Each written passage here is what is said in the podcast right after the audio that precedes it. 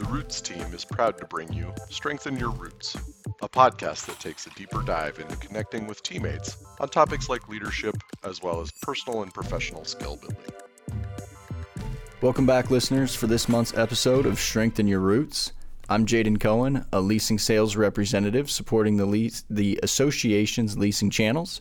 I have the privilege of being part of Roots sub-series Bridging the Gap, where we spend time connecting with business units that serve unique customers and markets.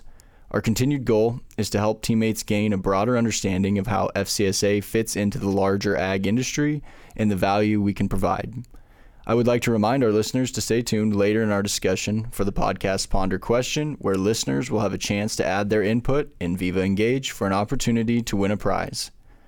On this episode of Bridging the Gap, I have the pleasure of introducing Jud Jesske, leader of the commercial proteins team. Jud, welcome. Thanks for being here today. Thanks, Jaden. I know I said I'd introduce you here, but I'm going to go ahead and let you introduce yourself. Tell us a little bit about uh, what your role is, how long you've been with FCSA, and maybe what you've done previously, and any, any personal bits you'd like to add. Absolutely. Jud Jesske, team leader of the commercial proteins team. Been with Farm Credit Services of America for 21 years. Started out in the Lincoln retail office as a relationship manager. Tim Cook hired me in 2002. Was in that role for two and a half years. Then moved to the Agribusiness Capital Group. I was a beef lender in, in that in that group for 15 and a half years, and then spent a year and a half in capital markets working with protein processing. And then for the last little over a year, I've been in my current role as a team leader for the commercial proteins team. Okay. Is the commercial, is the processing role still part of capital markets? Is it, that still? It is. And it was really a continuation. It worked well for me because I was heavily involved with the large cattle feedlot uh, operations. And moving to capital markets, that was a continuation of our products through the processing phase, working with the Tysons, the JBSs, the Cargills, uh, chicken processing. Uh, we have a great presence through capital markets for the further processing of our agricultural products that are produced within our LSA. All right. Well, let's start there. I think this morning we'll jump in with just some general commercial proteins topics, if you don't mind. Uh, tell us just a little bit more background so we can gain a baseline understanding of what you and your teams do. Um, what specific industries in the commercial proteins do you work with? And within those industries, what makes a customer uh, classified as commercial for us? Absolutely. We focus only on swine and beef within commercial proteins. I have seven lenders, four beef lenders, and three swine lenders within our LSA footprint. We originate loans within our LSA. We don't buy or sell. That's corporate ag. Okay. And commercial, I look at it as too big to be small and too small to be big. That's kind of the, the arena that we operate in. And I say that because we found historically uh, in 2015, the commercial, that RCL is what it was called at the time, uh, was formed to serve that segment. And what we found it was underserved. Retail marketplace and bankers really weren't spending a lot of time in, the, in this space. And for to be a commercial account, on the swine side, it, it's 3,000 sows. On the beef side, it's 5,000 head of cattle in the finishing yard or feed yard. And that's kind of the segment that we're looking at that size and greater prior to uh, going to a corporate account. So if you look at loan size, it's anywhere from five to up to maybe a hundred million dollars in size. Across all their products with FCSA. Correct. Okay. All right. So tell me a little bit more about how we serve those customers. What is the structure of the account teams that we go to market with, and uh, why is it structured the way it is for these customers? It, we're very unique within the ag lending arena, and it works well. We saw it on the corporate side, agribusiness capital. Uh, implemented this years ago, decades ago, where they were aligned by industry so that we would have specialization by specific industries. Okay. So the commercial team, we lead a, I lead a swine team and a beef team. Within that, we have relationship managers on the sales, we have analysts that are solely focused on that specific industry. so they can take a deep dive into what it means to be involved with the swine industry, be involved with the beef industry. Instead of covering all segments, they can they can go deeper, and we found that our customers, if you look at the trend, uh, agriculturalists uh, are consolidating. Operations are getting bigger, larger. Well, their expectation is that their lender has the unique ability and knowledge uh, that they need and want to, oper- to, to provide value to their operation. Is is the primary difference between the way a commercial lender services a customer versus a retail lender? Is it that industry specialization? Is that what sets your team apart from a local bank or something of that nature? And you've touched on it briefly, but and how is that different than how the corporate lenders uh, approach their customers? What what makes this space unique? I believe this space is unique in that we're more like corporate lending, in that we can do a deeper dive. We're able to provide benchmarking capabilities uh, that that will assist operators in their operation to know how they stack up compared to their peers we can dive deeper into their financials and numbers and say, hey, have you thought about this or have you looked about looked in this area? It, it just seems to be an outlier when we look at it compared to your peers. So that's very helpful. In addition, uh, on the grain and and and um, ag business side, I know that they have set up peer groups where they've brought producers in, and those producers have, have gained great value in interacting with other producers of the same size because they're going through some of the same uh, trials, uh, uh, same risks out there, and they're able to discuss that amongst each other. So, with the customers in the commercial space, um, you mentioned some of these capabilities that we have, like benchmarking and, and peer group comparison for them. Is in the commercial space, is the producer also the manager of their financials, or are they having a staff of people hired? How does that work? Whereas, you know, a family farm, you know, they're probably keeping their own financials and having an outside CPA maybe. Does a commercial customer have a, a full time person looking over their financials, or does it depend on, on the operation? That's a very good question and a very good point to make. Again, the, the operations we're serving, you're going to get all across the spectrum. Those that are just kind of outgrowing being the mom and pop operation on up to just being shy of being a corporate customer. Okay. So you see that the big gamut. We have some customers that are doing their own financials. They're kind of their own CFO as well as operations outside of the house or finances on up to where they get some size and scope to where they are able to hire somebody to, to do some of that uh, and surrounding themselves with specialists. So that's where uh, the commercial team is very unique in trying to help uh, our customers be successful. Yeah, that has to be kind of a unique challenge for the lenders and analysts alike, looking at that whole gamut of financials and who's preparing those and interpreting those. That's uh, that's really interesting. We, we all love to see our customers succeed. I mean, I think the team that I lead, as well as myself, get great satisfaction in seeing our customers be successful. And eh, we have many customers that are multi generational within our portfolios. And that's just exciting to see that transition, to see that next generation grow and get better. So, of the two industries, the the swine and the cattle industries, for us at FCSA specifically, is one portfolio larger than the other? In the in the region that we serve, it seems like there's an ample amount of both. But is does one outgrow the other? Does it ebb and flow, or do we have a strategy around? who we're going after for customers. It, it's quite interesting. I've been in this role for one year, and you would think that the beef side of things would be way bigger than the swine side because the value per animal is so much greater. Way more hogs, less value uh, per animal, but there's a greater number of them. So when you look at the beef and swine portfolios of the commercial team, they're very they're, they're very similar, both about a billion dollars in in uh, commitment to each industry. When you look at our LSA, Iowa is huge in the swine industry. Nebraska's bigger than Iowa on the beef side of things. So it's just a unique LSA, a unique industries we serve, but both pretty equal.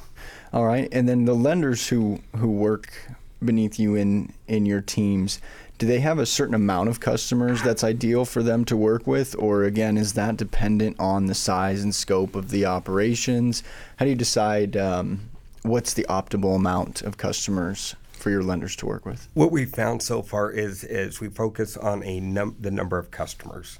Okay. Roughly 25 to 35 customers is where the balance is at. You get up to 30, 35, you kind of get tapped out.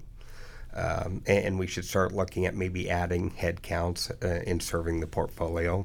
And I would imagine that holds true for the analysts looking at the accounts too. Would that mean that they're looking at about the same amount of accounts as what the lenders are working with? Very similar, but I think there's additional capacity there as far as we have additional resources in, in other pools that we can pull from if needed. But yeah, because there is alignment by industry, and that has served us so well to have specialists. You mentioned just a couple minutes ago about the LSA and how it is both strong for the pork and the beef side of things. Is there any customers that the commercial teams work with outside of our LSA, or is that just strictly within our LSA for the commercial team? The commercial team is focused on originations within our LSA. Once you get outside of our LSA, whether it's purchased or sold or outside of our LSA, that's when the corporate folks kind of get involved. It probably adds some complexity as well, being outside of our LSA, and especially on the beef side of things. You have a lot of cattle moving all over the United States. You have uh, the buying and selling of feeder cattle through sale barns. You have ownership of specific pens that may or may not be uh, by the feed yard. It may be a custom yard with investors. So the size and complexity kind of pushes into that as well. In the space of commercial, what sets FCSA apart from the local banks? Is it specifically that industry specialization, or what are some things that we can offer that the com- this size of customer, the commercial customer, is seeking out at FCSA? What, what gives us that leg up? One thing that hasn't been mentioned yet in our discussion is when you look at the, the community bank, a lot of these commercial customers have outgrown their local banks. Banks usually have lending limits. When you look at the last several years, we've had inflation. So it's costing, it's taking more capital to have the same number head of hogs, same number head of cattle, and a lot of times these community banks can't can't grow with their customer, and and that's where our size really helps out. Uh, we've noticed that we picked up some beef customers specifically that have hit their local le- their bank's lending limit. Well, Uh, essentially, FCS American go up to 175, 200 million before we have to sell off any of that. And many of these customers don't come close to that. Now we're talking five to, to 100 million. We can hold all of that. And customers appreciate that their information isn't shared. That community bank, if they were to grow with them, would have to bring another lender, maybe multiple lenders in. And this way they're able to keep their information within one one location, one lender. Yeah, it seems that that's the way of a lot of industries these days. Is the privacy seems to be important, more and more important to the customer. The more they learn about how much of their information has been shared in the past and is now, it seems that that can be a, a real benefactor to keeping that type of thing in house. So I think that was a pretty good background or education on the commercial proteins team and the customers both. Let's backtrack just a little bit, and I think you maybe mentioned this earlier, but um, in the term of or in the form of a different team name. But earlier this year, uh, commercial and corporate went through a position to serve realignment. Is that correct? That is correct. Can you tell the listeners a little bit about what changed for your teams and what benefits that position to serve change added to both uh, us internally as well as the customers externally? Very good question. And yes, we did. We we initiated the position to serve initiative earlier this year. And what it did is not only take the analysts and salespeople that were aligned under retail commercial lending, it also took the service side of it and aligned our account management specialists, um, our other support staff that are dedicated to the teams as well. So that way we don't just have the analyst and RM aligned, we have the whole team aligned, which is very unique in the industry and valued by the customer because they have a set number of people that they're dealing with that, that get to really know their operation. What did the customer feel in that change? Was there some changing of accounts? Did you gain some customers? Did customers go from commercial to corporate, retail to commercial? Was there kind of a realignment that uh, was seen in the market, or was that most of those changes kind of behind our closed doors? Two points I would make there. One, we did a Harvest Insight survey recently, which has told our customers are telling us they, they do not like change between relationship managers. They like dealing with the same people as much as possible. So we try to keep it as much behind the scenes as possible for those accounts that did not have any movement. They value that, and we want to respect that. But there were there was transitioning of accounts to align with that 3,000 head count on sows and 5,000 head count on feed yard cattle to get them into the commercial uh, space. We had accounts that moved from corporate to commercial, commercial to corporate. We had other accounts that moved between retail and commercial, both ways, so that we level set and going forward, we're all in alignment as to kind of where these accounts will end up. So, something you might have firsthand experience with is that transition. I'm sure you've transitioned customers in your day, both from lender to lender or industry to industry. Can you tell us what that process might look like? Is it um, kind of a by the book strategy, or does it depend on that customer's personality, the lender's philosophy? How does that process work when they go through those changes? It's very unique, and it's no cookie cutter approach by any means. Uh, what, what we've tried to do is allow the the relationship managers that are involved in the account the one that's handling it now and the one who it's transitioning to, let them decide how that goes we found that if you can keep it at the lowest level, that usually is the best way to handle it. We've also noticed from time to time that it's better to, if it's going to happen, rip the band aid off and get it done. But the unique thing, or where it's worked best, is when all parties are in alignment and supportive. You can make a transition go positively and happen in 30 seconds. You can make a bad transition that drags out six months if people aren't aligned and on board with it. Uh, our customers truly value the relationship they have with the relationship manager. That comes out in our surveys all the time. They value that relationship. And whoever holds that, they can certainly make a warm handoff. They can make it go as successful as can be if they're behind it.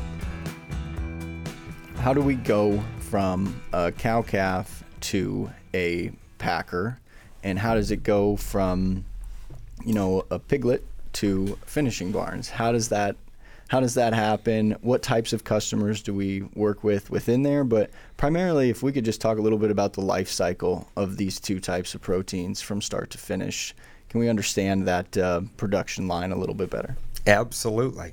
When you look at, let's start off with beef because that's my, my primary background. I grew up on a cow calf operation. You have ranchers, farmers, and ranchers all across the U.S. The average herd size is smaller than what you would think. I, I'm guessing it's 20 head or less, and I may be off base, but it's pretty small. You have a lot of lot of people that have cattle throughout the U.S. Within our LSA, those herd sizes are much greater. Why? Because we have the sandhills in Nebraska.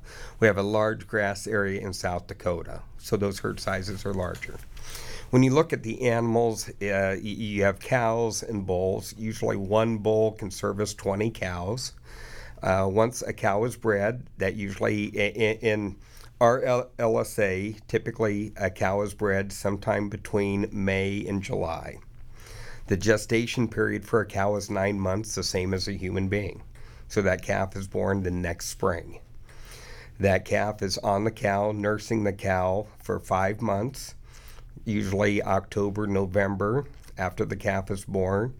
Uh, that calf is weaned and it goes to a backgrounder or grows uh, without a high intense diet. It just uh, let, lets it, its body frame grow. And then the last part of its life, the last 120, 160 days, would be on a high grain finished ration.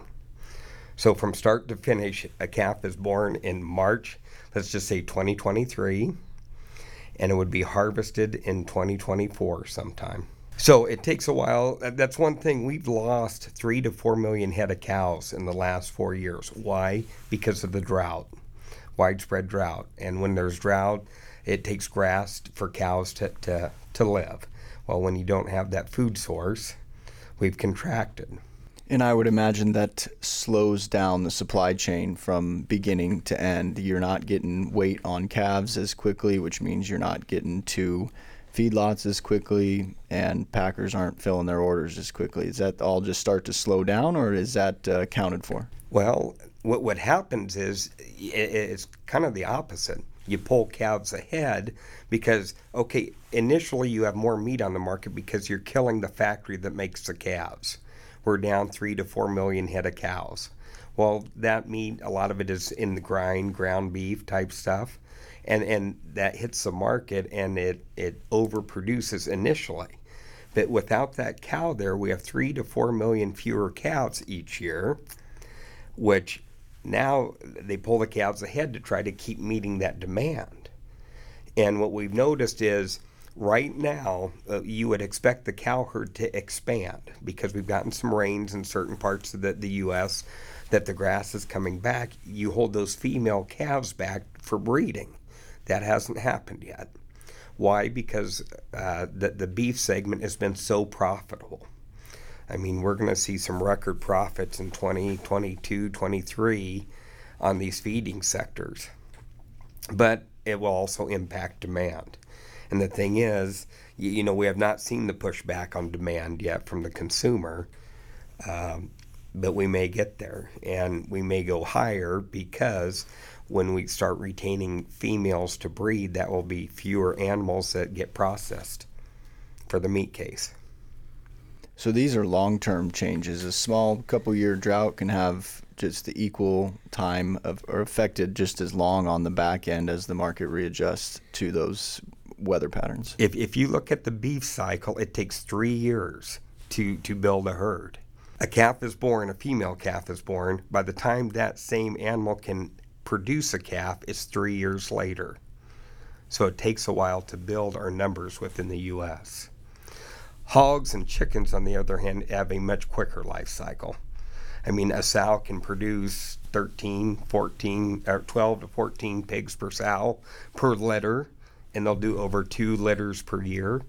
So you can grow a herd much quicker. And if you look at the protein sector right now, it's the tale of two two cities. The beef side is making a lot of money. The swine side is losing a lot of money. Why is it happening? Well, in the last uh, two years, we are producing more than two pigs per, per, per sow per year more than we were a couple years ago. And on six million sows, that's a lot of animals. And they're losing money right now, even though they're getting a higher price. Uh, in 2019, we were selling hogs in the 70s and making money. In 2023, we've averaged over $90 for, for pork and we're losing money. And you scratch your head, it's like, how can that be? Well, it's the cost of production. The grain farmers who produce the grain that go into the animals are making a lot of money and have done well, but it's been to the detriment of the swine side of things. Is that their largest input in a swine operation? Is a feed?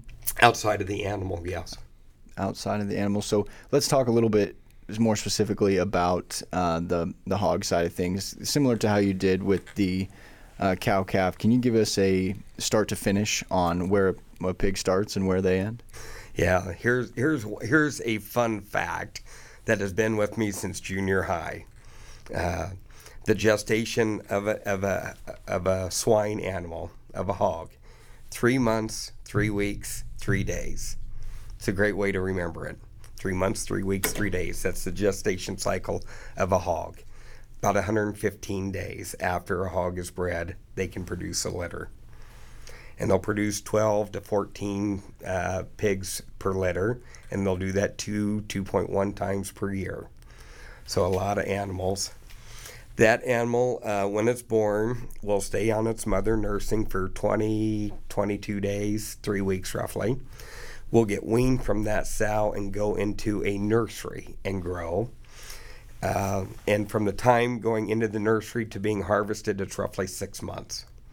So you'll have a pig to a fattened hog within six months. So once they're weaned and they go to feed, is that usually the same producer from when they bring them in just as a wean and then all the way to going to a packer? Is it usually the same producer? What we're finding on the swine side of things, and this would be more typical of a corporate customer, is that that pig, when it's born, it knows exactly where it will end up. It's very vertically aligned through a, a program. And it, it just depends on the operation as far as a lot of times that pig is produced and grown to go through a a a, a specific program, and, and, whether it's a Tyson or Cargill or JBS, it's usually vertically aligned to end up at at a kill plant. Does that have to do with the fact that uh, there's that's all contracted within? So before it's even born, you're saying it's it's been decided where that pig will make stops beginning to end. Correct. Okay. And, and uh, unique. I mean, we're very blessed at FCS America that our corporate uh, corporate swine lenders work with 19 of the top 20 producers in the U.S. We have great penetration within that industry. The commercial team is somebody that may be one off from that. They may be aligned with a Pipestone or a Triumph for those animals, but their head counts are nowhere near what the corporate customers' head counts would be. Okay, so we've talked a lot about uh, the team, uh, the the two types of animals that we're servicing within the two industries. Uh, let's switch some gears. Let's do uh, the Roots podcast segment of the rapid fire questions. I'm going to go through a list of my questions here. Whoa, whoa, whoa. That's a little intimidating. a little scary there, Jaden. We're going to go quick in one word, quick answers. Doesn't have to be one word, but uh, just kind of first thing that comes to your mind here. So um, we'll start with a fun one. I always think if I are... raise my hand, you may have to slow it down. okay, that I can do. So the first one, I like this question. What was your first job and what was your worst job? My first job was right, my, my first professional job was right out of college. I worked at the National Bank of Commerce as a loan analyst. And boy, I that was so far on the opposite end of the spectrum of what I thought I'd be doing. I really thought I'd be in pharmaceutical sales or something because that's where I really thrive is interacting with other people. But at National Bank of Commerce, as a loan analyst, stuck in a cubicle crunching numbers, even though I disliked it, that was exactly what I needed to do to be successful today. Learning the, the, the, values of the, the financial aspect, which is so critical to our producers and to FCS America. I'm so thankful that I put that time in and that that's where I started because that gave me a great base into what I'm doing today. Worst job goes back to the farm. You, you know, uh, cleaning out stalls, something related to that. Um, it's a nice way of putting that job. cleaning out stalls. I like that. We've all been there, uh, but but it was valuable as well. And there are days where you know that maybe wasn't so bad. A couple days in the cubicle, you wished you were back in the stall, maybe. exactly. What's your favorite piece of content that relates to your job, whether that's a book, podcast, an industry expert you follow, or some sort of subscription? I, have got a couple of things. Uh, one that, that, that was just kind of life changing for me. Two, two. I'm going to give you two answers on this, and the first one has to do with an individual I met, and that was James Herring, the CEO of Friona Industries. Uh, for years, uh, Friona was like the number two or three largest cattle feeder in the U.S and they're based out of Amarillo, Texas, with five or six feeding locations. They were really tied in with Cargill, but James and Dal. James Herring and Dal Reed were sent out to liquidate Friona Industries back in the late 70s. And they got out there and got digging into the numbers on the cattle finishing side stuff. So, like, you know what? We think we can make this work. And, and they did make it work. And they went, we've been in that account for decades, and they, they've gone 30 years with losing money only one out of those 30 years. And in the cattle industry, that's unheard of because there's so many cycles of bust and boom. But he came to Omaha and we had dinner one night, and I was early on working for Farm Credit, sitting beside him. And I, I said, Mr. Herring, appreciate you coming up, sitting beside me. I'm new to, to what I'm doing. I'm new in my job role. What advice would you give me?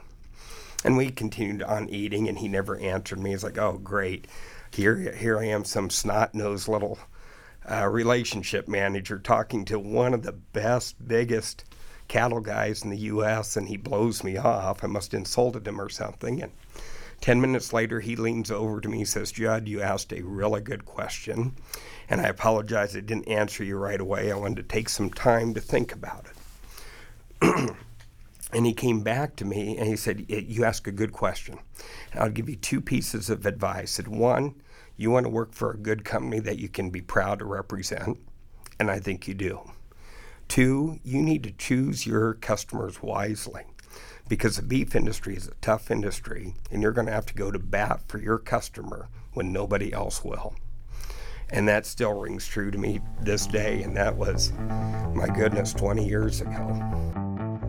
This episode's podcast ponder question is that the best book that I've ever read was by uh, Sir John Templeton. He started the Templeton Funds, came from a very meager background, and uh, was highly successful in the investment world. He put together a book, it's called A Hundred Life Lessons by Sir John Templeton. And it's just stories from around the world that are universally accepted and um, they're short stories. There are a hundred of them, but they come from all over the world. And if if everybody would read and abide by the stories that he put in there, this world would be a much better place. I'll have to check that one out. Hundred Life Lessons by John Templeton, yes. Sir John Templeton. Sir John, yep, he's knighted by the, the Queen of England at, at one point that kind of misses the point of a rapid fire all my follow up questions. So let's Sorry. move on to the next one. Sorry about that. no, that was me. Nothing I, like I got a, hung a up beef on it. and it swine lender to screw up the podcast. no, that was that was me. I got interested in what you were suggesting there. All right, here's a quick one. Favorite place you've ever visited or vacationed? Hawaii. Only been there once with the family the family still talks about that trip. It's just a unique experience. And and we were in uh, Maui, which got hit by fires here lately, which is terrible. Beautiful island, and it took me back in time. In your opinion, what's the best restaurant in Omaha? it's going to be a steakhouse, probably. well, if if the company is buying, it's mahogany. That's not the same answer if I'm buying. Fair enough. Most famous person you've ever seen in real life? Uh, George, uh, President George Bush the first. He was in Lincoln uh, at a speaking engagement, probably a rally back in the 90s. And I think I was in the second row for his speech, and he walked right in front of me. Uh, that's about as famous as it gets there. If you had to describe your day to day job or responsibilities in one word, what would it be? Amazing. We'll leave that there. That's a great answer. Okay, that kind of wraps up our rapid fire question segment. I'd like to end today with a couple of young professional questions in true roots fashion. Uh, just a couple of things, and feel free to take these wherever they they might take you in, in your answer. But I'll I'll try to get it started here with a couple probing questions. What uh, program or group have you been involved with at either FCSA or elsewhere in your career that you remember being the most beneficial? Was it that first job? Uh, was it a particular job? What uh, what's something that sticks out at you that you did early on that set you up for success? Just, I, I, would recommend being involved in as much uh, as a person can be, and maybe outside of your comfort zone uh, early on, because you're you're going to figure out your cadence, what you're interested in, what what makes you get out of bed in the morning. If you need an alarm clock to get out of bed in the morning, you're not doing what you were meant to, to do. Uh, I've never needed an alarm clock. I love what I do and the people that I work with. But for me, probably the, the thing that helped me grow the most was interacting with other system parties within the beef industry. There's a cattle feedlot group. Uh, five different associations and banks that came together just to talk about beef lending. And even though we're different associations and banks, we still look at things very much the same and collectively we, we've been able to do more as a group than we would have been able to do individually. That group is the sole financial sponsor for the Cattle Feeders Hall of Fame. And that's industry people uh, on the beef side of things that have moved uh, the needle in a big way in the beef industry. And when you look at the people that have been inducted into the Cattle Feeders Hall of Fame, the Farm Credit System has worked with over 70% of all the inductees. So that's pretty unique. You've been in the industry a long time, and I'm guessing this is something that you have worked on over time. So it may be a big answer, but what strategies have you used or found success in around cultivating and maintaining a network within the industries that you were working in or outside of them? That's a good question. I, what I found that has worked personally has also worked professionally and is very similar aligned to what's made FCS America successful. Uh, you, you, you, know, you want to align, you look at FCS America, we're a consistent, reliable source of credit in good times and bad.